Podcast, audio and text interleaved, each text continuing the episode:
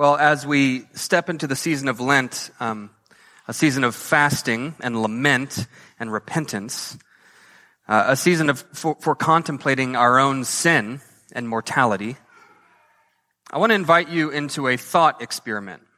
In a sense, I think Lent is the dramatization of this thought experiment.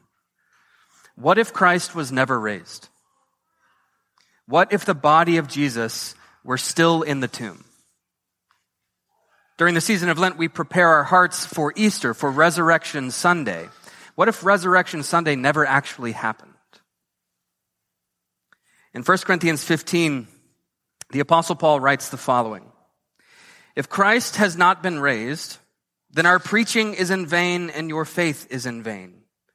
And if Christ has not been raised, your faith is futile and you are still in your sins. Those also who have fallen asleep in Christ have perished, and we are of all people most to be pitied.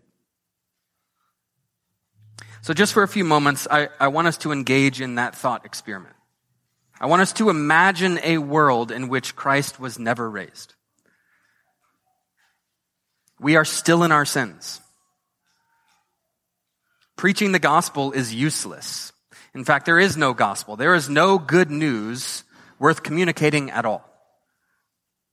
Missions and evangelism are a giant waste of time, energy, and resources. We might as well all purchase bigger homes and go on more lavish vacations. Christ has not conquered suffering, sin, or death.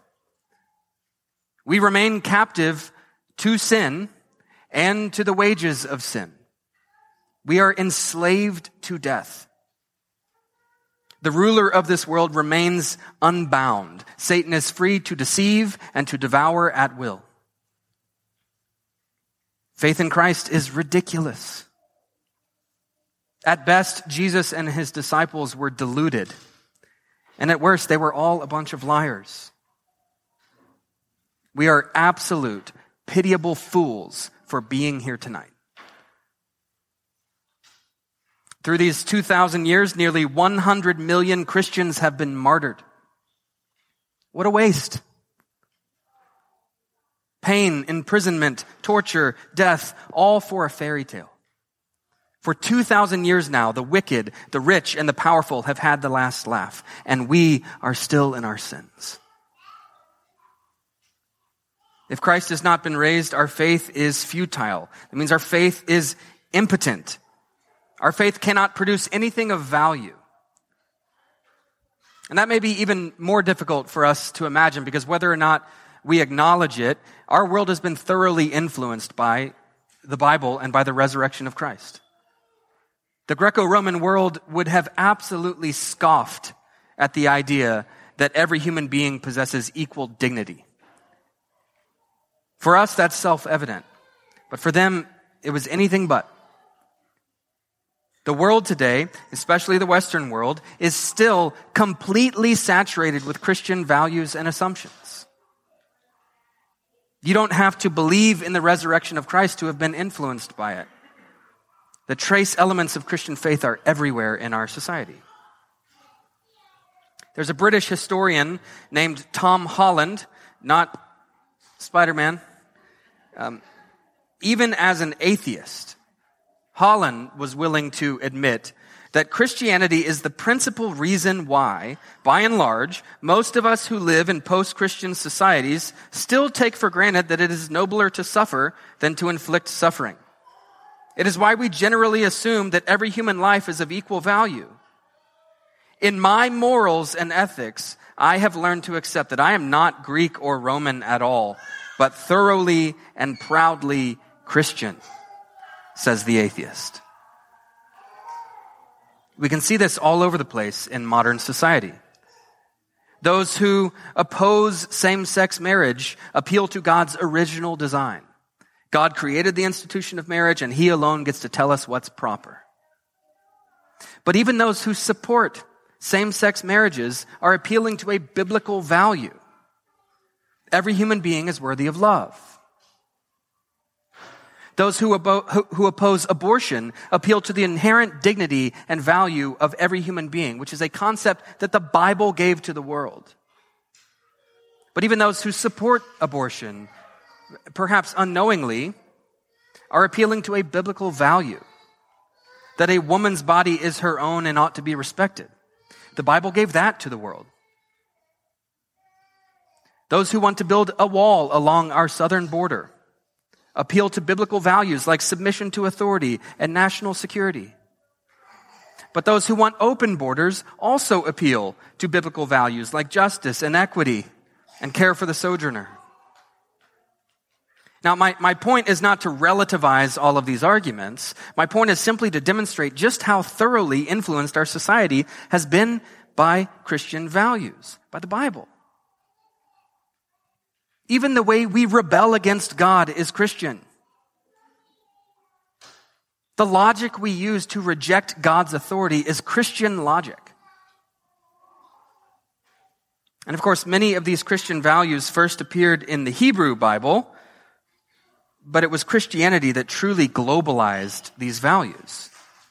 And it all hinges on whether Jesus was actually raised from the dead. And so if we trace it all back, human rights, democracy, separation of powers, abolition, equal representation, justice, equality, compassion, religious freedom, all of our best and truest values and presuppositions have come from the Bible. But of course, for the purposes of our thought experiment, Jesus is still in the grave. There is no King of Kings. Christ has not been exalted above all powers. The wicked tyrants of this world will never see justice. Putin will never see justice. The darkness will never see the light of day. There will be no new creation, no new heavens, no new earth, and the dead are forever dead. Your broken marriage is probably beyond repair. Your children have been born into a world of meaninglessness. Your job can feed you and make you comfortable, but that's about it. None of the things that matter to you actually matter. Hope is delusional. Joy is fleeting, vapor of vapors. Life under the sun is repetitious and wearisome. There's nothing new. The crooked cannot be made straight. What is lacking cannot be accounted for. We are swimming in an ocean of absurdity and we are trying to shepherd the wind. Wretched people that we are.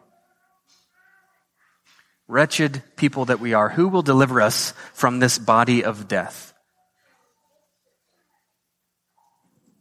But thanks be to God through Jesus Christ our Lord. Because Christ is risen. And so we can step boldly into the season of Lent, into a season of relative darkness, knowing that there, there's always a light at the end of the dark tunnel that is Lent. It's the light of Resurrection Sunday. And so we can lament and we can repent and we can dwell upon our own sin and mortality because we are anchored in a truth that Christ is risen. We are not still in our sins and our faith is not futile. Pray with me. Heavenly Father, we turn to you in humility. We've sinned against you but you are merciful. You are full of compassion. You are abounding in steadfast love. You know that we are dust, and yet you love us, and you forgive us.